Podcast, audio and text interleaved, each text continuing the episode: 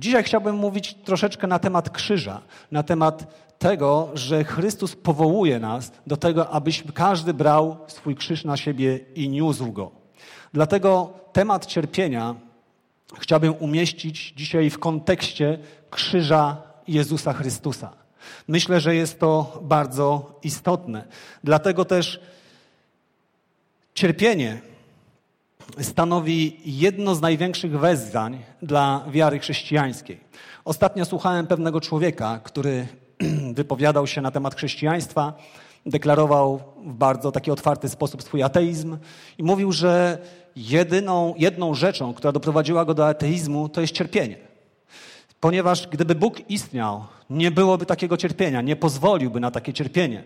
A jeżeli doświadczamy cierpienia, to znaczy, że albo Boga nie ma, albo Bóg jest, ale w ogóle nie interesuje się człowiekiem. Dlatego my, jako chrześcijanie, musimy szukać odpowiedzi na te trudne tematy w Bożym, w Bożym Słowie i prosić Boga o Jego prowadzenie i objawienie. Zacznę może od pewnej historii.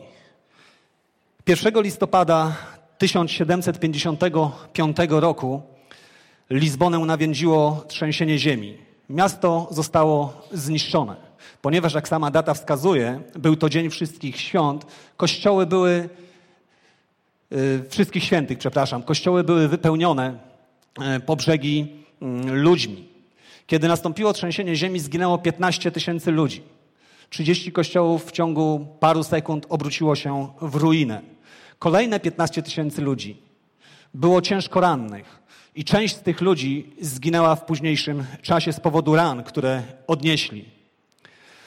Voltaire, francuski filozof, nawiązał do tego wydarzenia w jednym z poematów na ruinę Lizbony, gdzie zapytuje, posłuchajcie, co on mówi. Dlaczego Bóg, ponoć wolny w swoim działaniu, sprawiedliwy i dobry, dopuszcza, że my ludzie cierpimy pod Jego panowaniem? I mówi dalej. Jest to klasyczne pytanie, jak w starej łamigłówce, w której Bóg albo nie jest dobry, albo nie jest wszechmogący. Albo chce położyć kres cierpieniu i nie może, albo może, lecz nie chce. Tak czy owak, jak ludzie w ogóle mogą oddawać takiemu Bogu cześć? Wolter manifestując swój ateizm i swoją niechęć w Boga, napisał również satyrę Kandydat. Jest to historia młodego człowieka, który na statku spotyka profesora optymizmu. Ten profesor mówi mu i zapewnia go, że w świecie dzieje się wszystko najlepiej, jak tylko to możliwe. I że nasz świat, w którym my jesteśmy, jest jednym z najlepszych światów, jakie w ogóle istnieją. Kiedy ich okręt rozbija się, e, ledwo profesor i kandydat wydostają się na brzeg.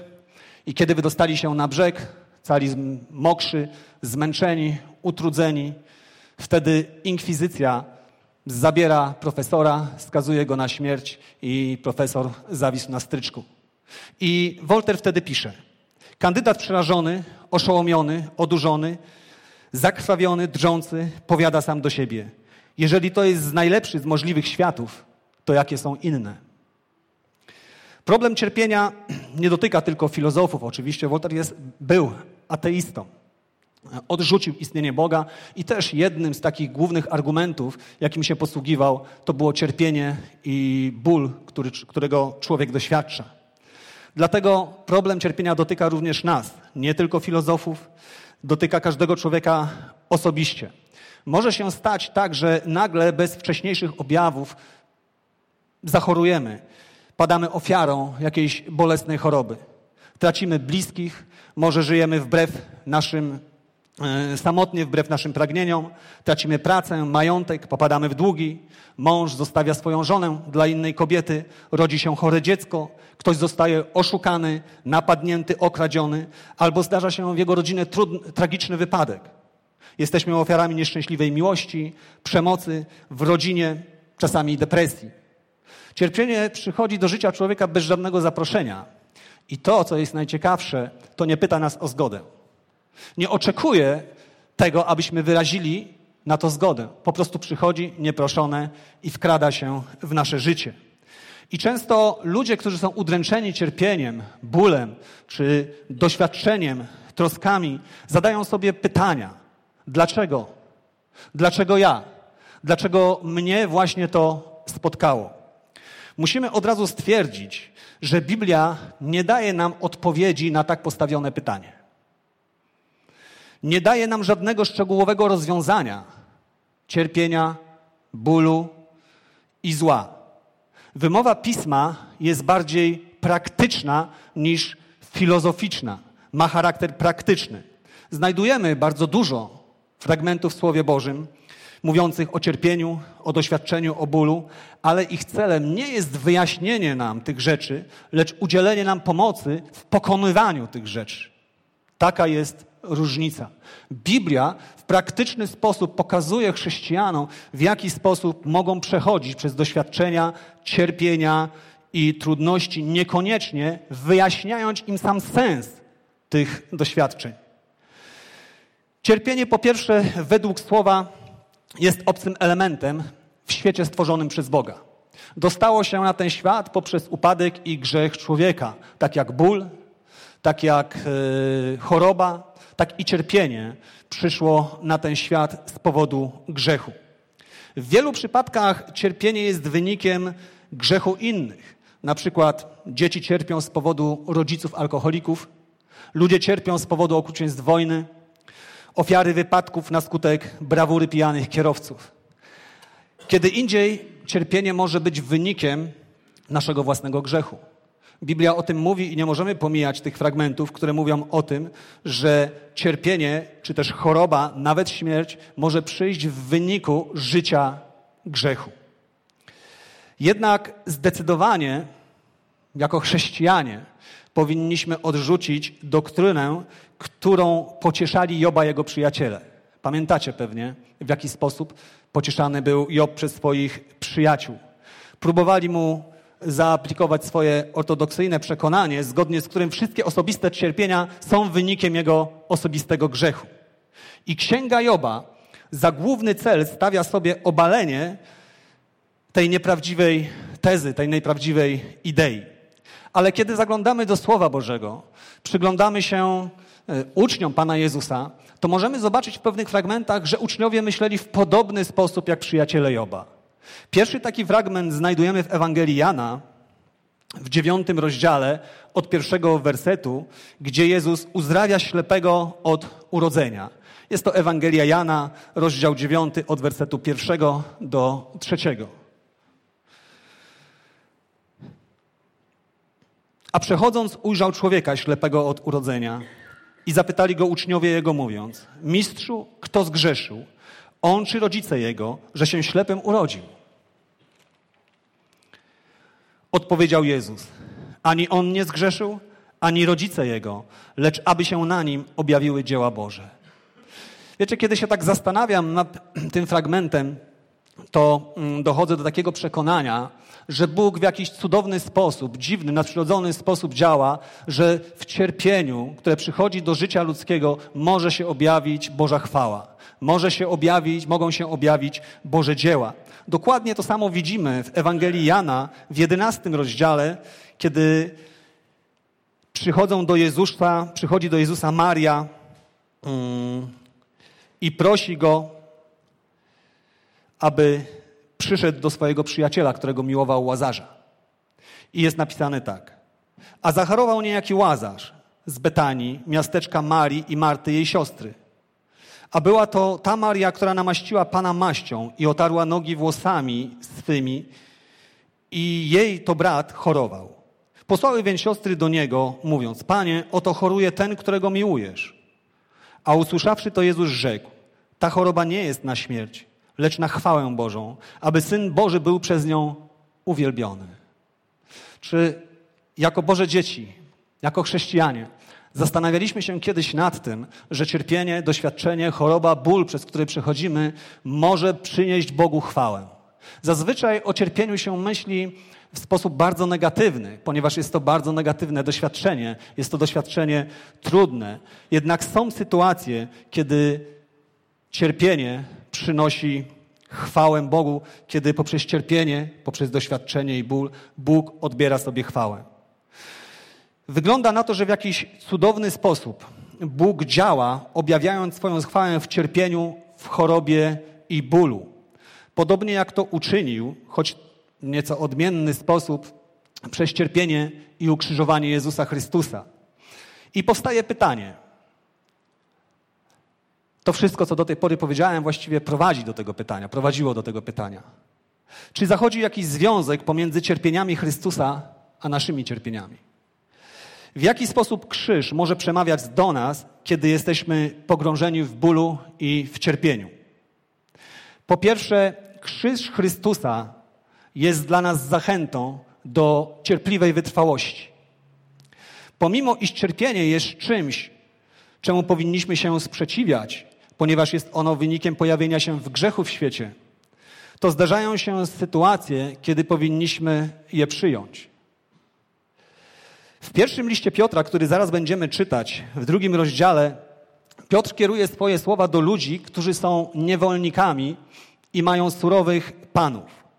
I mówi do nich, że nie mieliby żadnej zasługi, gdyby cierpieli za jakiś występek, ale że cierpią niewinnie, to to podoba się Bogu, podoba się Panu. Dalej mówi do nich, jak będziemy czytać, dlaczego tak jest. Ponieważ niezawinione cierpienie jest elementem, i posłuchajcie tego, jest elementem chrześcijańskiego powołania. A sam Chrystus, cierpiąc, pozostawił im przykład, wzywając ich do naśladowania. Otwórzmy pierwszy list Piotra, drugi rozdział od wersetu 18 do 23. Pierwszy list Piotra,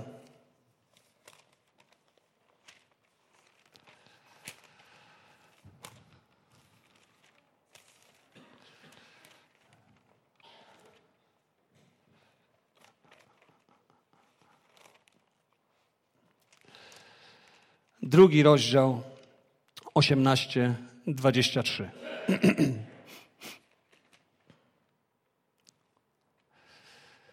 Domownicy, bądźcie poddani z wszelką bojaźnią Panom, nie tylko dobrym i łagodnym, ale i przykrym. Albowiem to jest łaska, jeśli ktoś związany w sumieniu przed Bogiem znosi utrapienie i cierpi niewinnie. Bo jakaż to chluba, jeśli okazujecie cierpliwość, policzkowani za grzechy.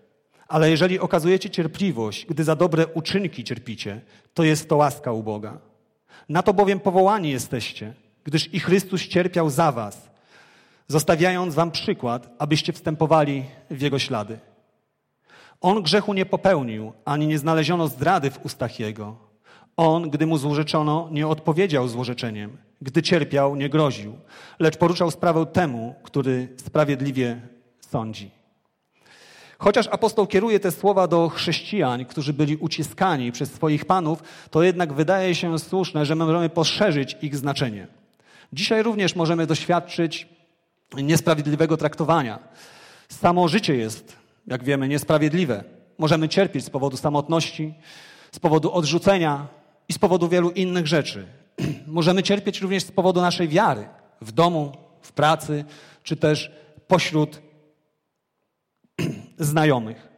I ten fragment, chociażby wersety 19 i 20, mówią, że, mówią, że niezawinione cierpienie jest łaską u Boga. Mnie takie słowa zawsze w jakiś sposób dają mi dużo do, do myślenia, zaczynam się nad nimi zastanawiać.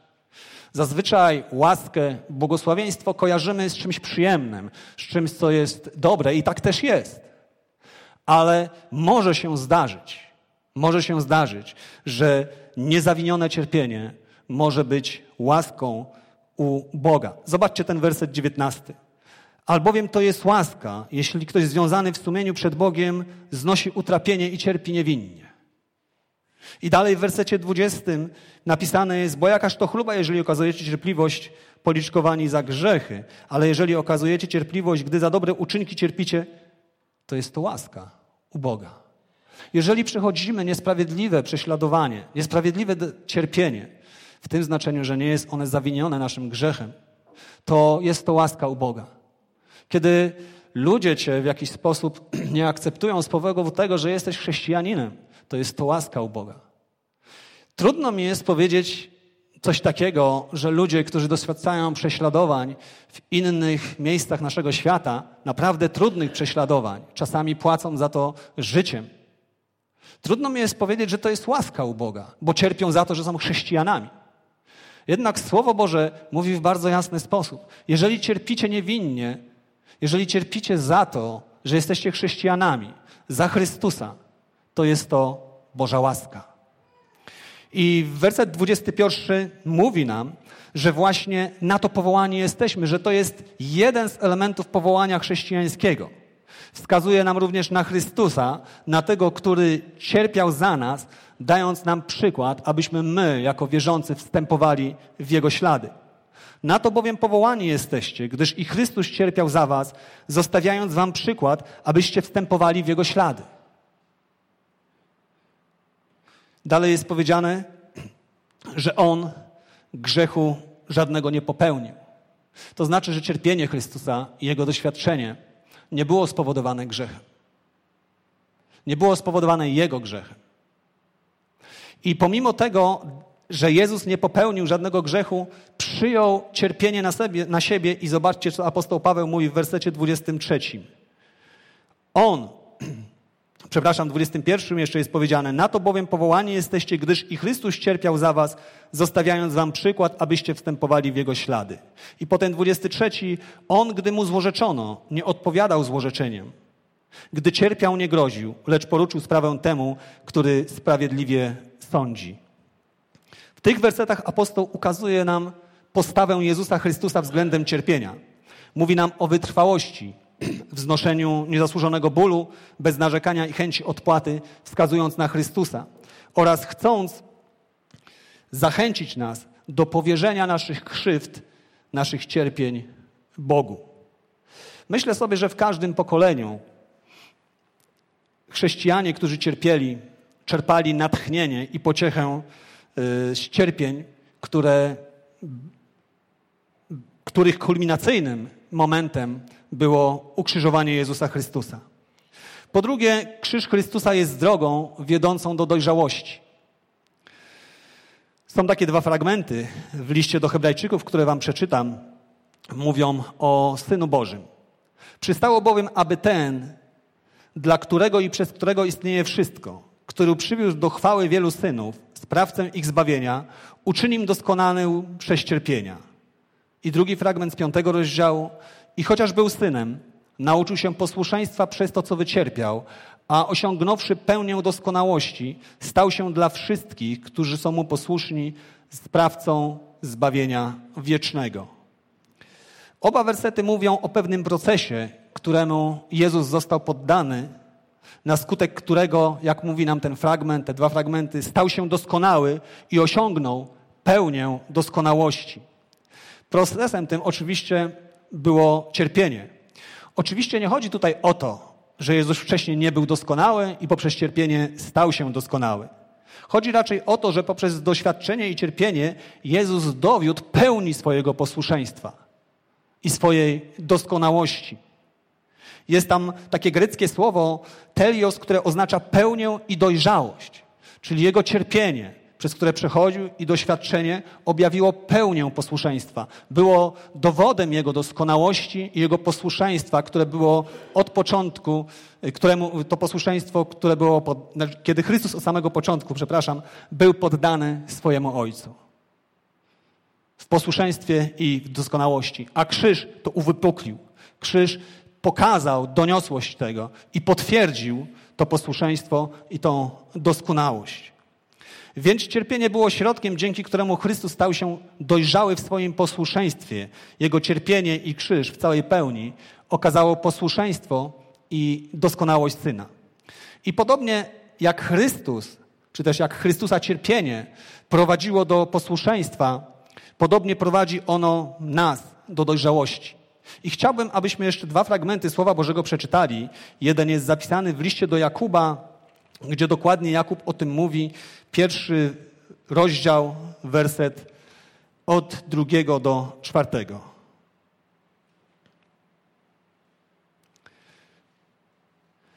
Poczytujcie to sobie za najwyższą radość, bracia moi, gdy rozmaite próby przechodzicie. Wiedząc, że doświadczenie wiary waszej sprawia wytrwałość. Wytrwałość zaś niech prowadzi do dzieła doskonałego, abyście byli doskonali i nienaganni, nie mający żadnych braków. A jeśli komuś z was brak mądrości, niech prosi Boga, który wszystkich chętnie, obdarza chętnie i bez a będzie mu dana. Apostoł, czy też Jakub mówi, żeby chrześcijanie poczytywali sobie to za najwyższą radość, kiedy przechodzą przez rozmaite próby. Zazwyczaj próby, przez które przechodzimy, doświadczenia, powodują w nas smutek. Biblia mówi dużo o radości i często mówi się, że chce, Bóg chce, żebyśmy byli radośni. Ale kiedy czytamy te słowa w kontekście całego Pisma Świętego, to widzimy, że tu jest mowa o radości, która jest radością pomimo trudności, pomimo doświadczeń, pomimo niesprawiedliwości, pomimo tego, że czasami jest nam w życiu po prostu źle. Ale Bóg w nadprzyrodzony sposób daje radość w serce człowieka, że pomimo tego wszystkiego, co się dzieje, człowiek może przeżywać radość. I dlatego można było się zastanawiać, z czego on się cieszy, z czego on jest taki zadowolony, skoro nie wygląda u niego to wszystko tak kolorowo. Kiedy patrzymy na apostoła Pawła, moglibyśmy zadać również to pytanie, z czego apostoł Paweł tak się cieszył, będąc w więzieniu? Sprawiało mu to radość, że był zakuty w kajdany? I pisze z więzienia do swoich braci: Powtarzam wam, radujcie się. Jest to radość wbrew okolicznościom, wbrew temu, co ciebie spotyka. Oczywiście to nie przeczy jakby radości, która jest spowodowana dobrymi rzeczami, takimi, że cieszymy się z tego, że nam coś się udało, że nam się powiodło w jakiejś dziedzinie, że mamy zdrowie, że nasze dzieci mm, dobrze funkcjonują, dobre decyzje podejmują i tak dalej, i tak dalej. To też powoduje w naszym życiu radość. Ale Biblia mówi również o tej radości takiej pomimo tych doświadczeń, pomimo trudności, pomimo tego, że tobie się nie układa, pomimo tego, że jest źle i pomimo tego, że może cierpisz. Bóg jest w stanie wzbudzić radość w twoim sercu. I to jest niesamowite, dlatego apostoł Paweł pisze, przepraszam, Jakub pisze, poczytujcie sobie to za najwyższą radość, bracia moje, gdy rozmaite próby przechodzicie.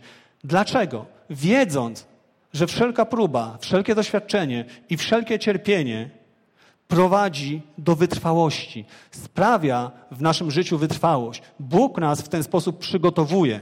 Przygotowuje nas do dzieła doskonałego, abyśmy byli doskonali, nie mający żadnych braków. Ale zobaczcie, piąty werset mówi, a jeżeli komuś brak mądrości z was, czyli jeżeli ktoś jest w utrapieniu, ktoś jest w cierpieniu, nie potrafi tego objąć swoim rozumem, nie potrafi tego w jakiś sposób ogarnąć, Słowo Boże mówi, niech się modli. Niech się modli, a mądrość, zrozumienie przyjdzie do niego i będzie mu dane od Boga. Drugim takim fragmentem, który możemy przeczytać, jest pierwszy list Piotra, pierwszy rozdział od wersetu szóstego do siódmego. Piąty werset mówi tak którzy mocą Bożą ostrzeżeni jesteście przez wiarę, zbawienie, przygotowane do objawienia się w czasie ostatecznym. Weselcie się z tego, mimo że teraz na krótko, gdy trzeba, zasmuceni bywacie różnorodnymi doświadczeniami, aby wypróbowana wiara wasza okazała się cenniejsza niż znikome złoto w ogniu, wypróbowane ku chwale i czci i sławie, gdy się objawi Jezus Chrystus. Widzimy w tym fragmencie bardzo wyraźnie, że Doświadczenie, cierpienie buduje naszą wiarę, buduje wytrwałość i buduje naszą wiarę. Ktoś kiedyś powiedział, że wiara w życiu chrześcijanina musi być doświadczona, musi być wypróbowana, tak jak złoto jest wypróbowane w ogniu. Jak próba jest wytapiana złota w ogniu, tak wiara musi być wytopiona. I Bóg używa do tego różnych narzędzi. Czemu z nami tak postępuje? Pismo Boże mówi, że Pismo Święte mówi, że postępuje z nami tak, abyśmy byli wytrwali, aby nasza wiara była wzmocniona, nie była zbudowana tylko na uczuciu, nie była zbudowana tylko w oparciu o jakieś fajne emocje i fajne doświadczenia, ale by była zbudowana na samym Chrystusie, na fundamencie Słowa Bożego i Ewangelii, by była mocna, mocno zakotwiczona, by kiedy przyjdzie burza, kiedy przyjdzie wiatr, nie zachwiał naszą wiarą. Kiedy przyjdzie cierpienie, kiedy przyjdzie doświadczenie, abyśmy ostali się, abyśmy byli doskonali w sensie podobieństwa do Jezusa Chrystusa, który również, również, który również cierpiał. Podsumowując, cierpienie i doświadczenie kształtuje wytrwałość i doskonali naszą wiarą. Kształtuje również pokorę. Pamiętacie zapewne apostoła Pawła, e, który mówi o cierniu, który tkwi w jego ciele. I Paweł bardzo wyraźnie powiedział, że ten cierń został wbity, to doświadczenie. Nie jesteśmy w stanie jakby tutaj dokładnie w 100% określić, co było to, tym doświadczeniem. Jednak wiemy, że było to coś, co sprawiało apostołowi duży ból. I on mówi, że ten ciernik, który został wbity w jego ciało, jakby posłaniec szatana, został wbity w tym celu, aby nie wznosił się z, z nadzwyczajności swoich objawień. Paweł zdawał sobie sprawę, że jest w szczególny sposób używany przez Boga. I aby pycha, która się rodzi w sercu człowieka, nie doprowadziła go do upadku, Bóg postanowił doświadczyć apostoła Pawła w jakiś nie do końca nam znajomy sposób. Bóg działa w ten sposób, że strzeże swoje dzieci. I zwróćcie uwagę, że w życiu apostoła Pawła ten cierń był czymś, co Pawła strzegło, powstrzymywało przed czymś. Nieuchronność cierpienia to regularnie taki pojawiający się motyw, pojawiający, się temat w nauczaniu Pana Jezusa i apostołów. Cierpienie, jak już czytaliśmy w Słowie Bożym, to część naszego powołania, dlatego nie powinniśmy być zdumieni, kiedy spotykają nas trudne rzeczy. Apostoł Paweł w liście do Filipian mówi tak: Gdyż wam dla Chrystusa zostało darowane to, że możecie nie tylko w Niego wierzyć, ale i dla Niego cierpieć. To jest dar. Kiedy doświadczamy trudności z powodu Syna Bożego, kiedy doświadczamy trudności z powodu, nie, y, kiedy nie zawiniliśmy. Bo nie chodzi tu o taką trudność, że jeżeli ja pójdę, kogoś okradnę i znajdę się w więzieniu, to wtedy doświadczam cierpień Chrystusowych. Absolutnie nie.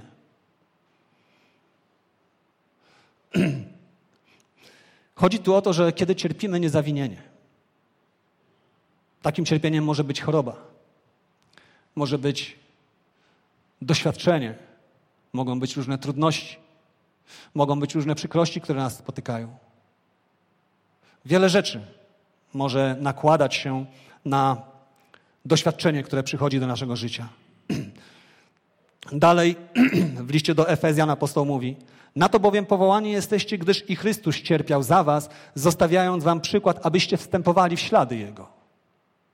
A Paweł pisze: Tak jest, wszyscy, którzy chcą żyć pobożnie w Jezusie Chrystusie, prześladowana znosić będą. Apostoł Paweł mówi wyraźnie, że jeżeli chcemy żyć pobożnie w Jezusie Chrystusie, jeżeli chcemy zawsze stawać, jak to się mówi, po stronie Boga, będziemy doświadczać różnych prześladowań.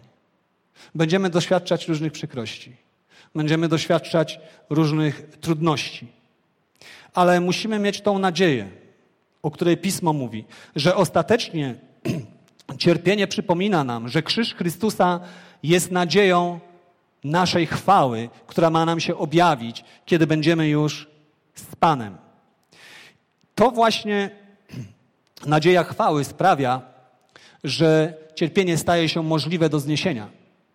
Kiedy mamy tę świadomość, że celem Boga jest stawić nas nieskalanych z weselem przed obliczem swojej chwały, jak mówi Słowo Boże. I tylko wtedy, kiedy spojrzymy na przyszłą chwałę, która ma nam się objawić, zrozumiemy, że nieznaczny, chwilowy ucisk przynosi nam obfitość wiekuistej chwały. Apostoł mówi, że chwilowy ucisk, który nas spotyka z powodu tego, kim jesteśmy, jest niczym w porównaniu z tym, co ma się objawić, kiedy będziemy z Panem. Kiedy nasza perspektywa, nasze oczy zostaną podniesione, mówiąc metaforycznie, ku górze i spojrzymy na Chrystusa, wtedy te rzeczy, które y, są tutaj na ziemi, te przykrości, cierpienia, stracą na swojej sile ponieważ będziemy wiedzieli, że zmierzamy do, do Niego, że zmierzamy do miejsca, gdzie nie ma cierpienia, gdzie nie ma smutku, gdzie nie ma bólu, gdzie nie ma łez. Taka jest obietnica Boża. Bóg daje nam obietnicę, że zmierzamy do chwały.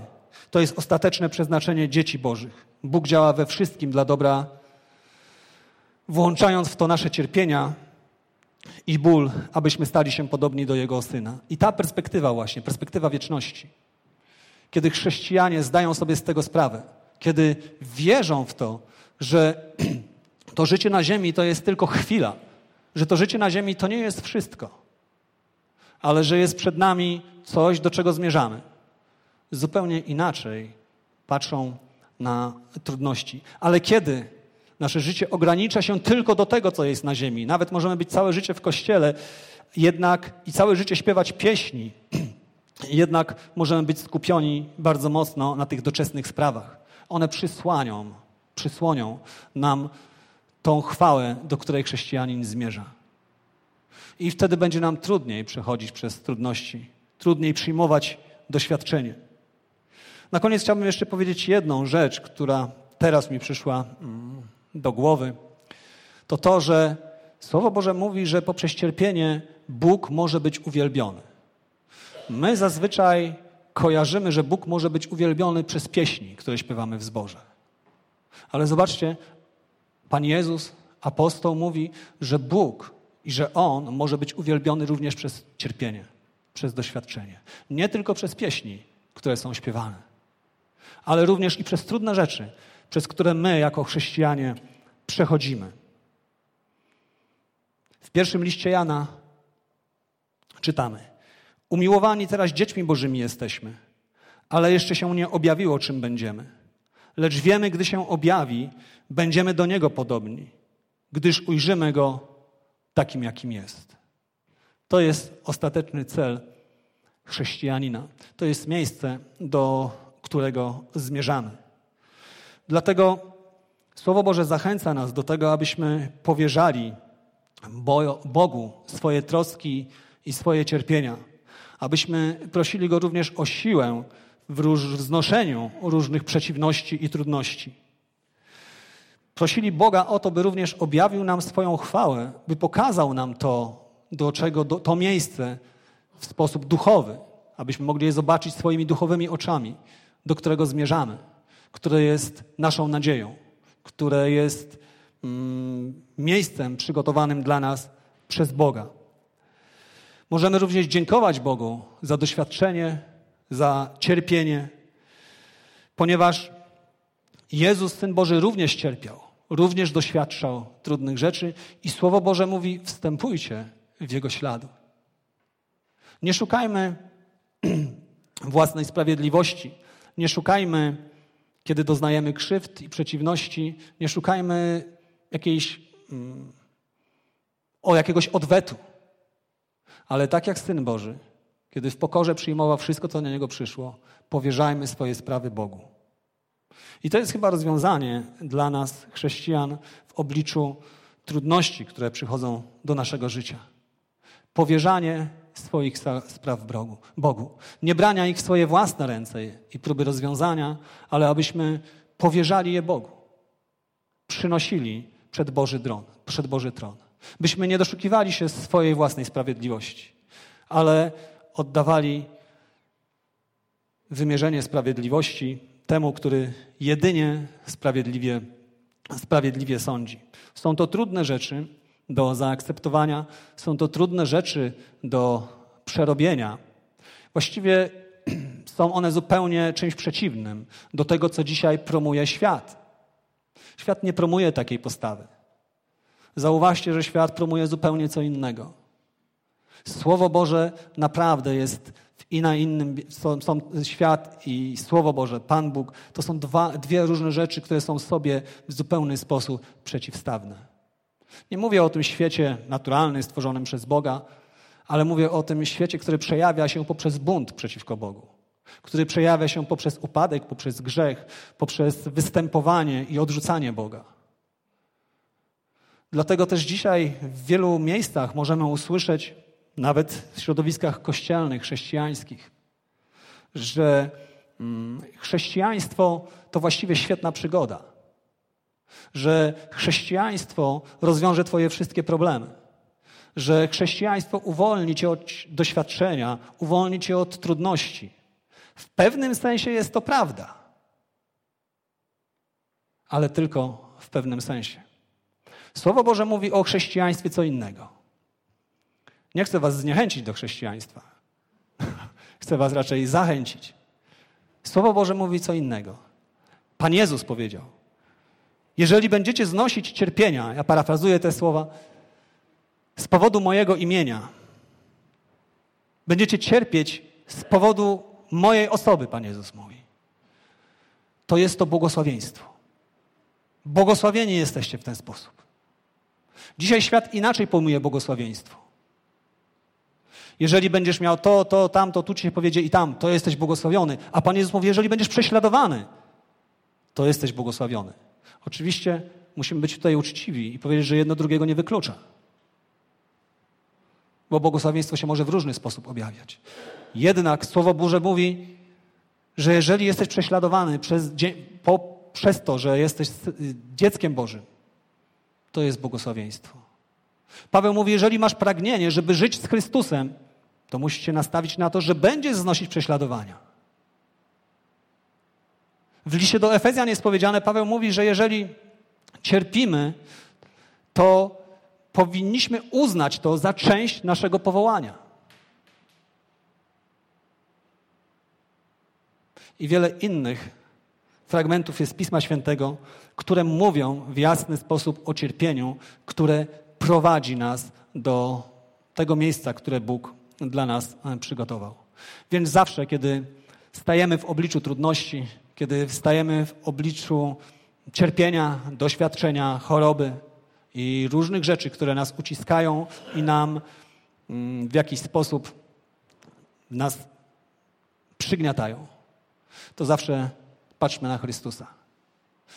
List do Hebrajczyków mówi, abyśmy zrzucili z siebie wszelki ciężar i grzech, który nas usidla, i biegli wytrwale. Patrząc nie na siebie, nie na okoliczności, nie na to, co mówią inni, ale na sprawcę i dokończyciela naszej wiary, Jezusa Chrystusa. Amen.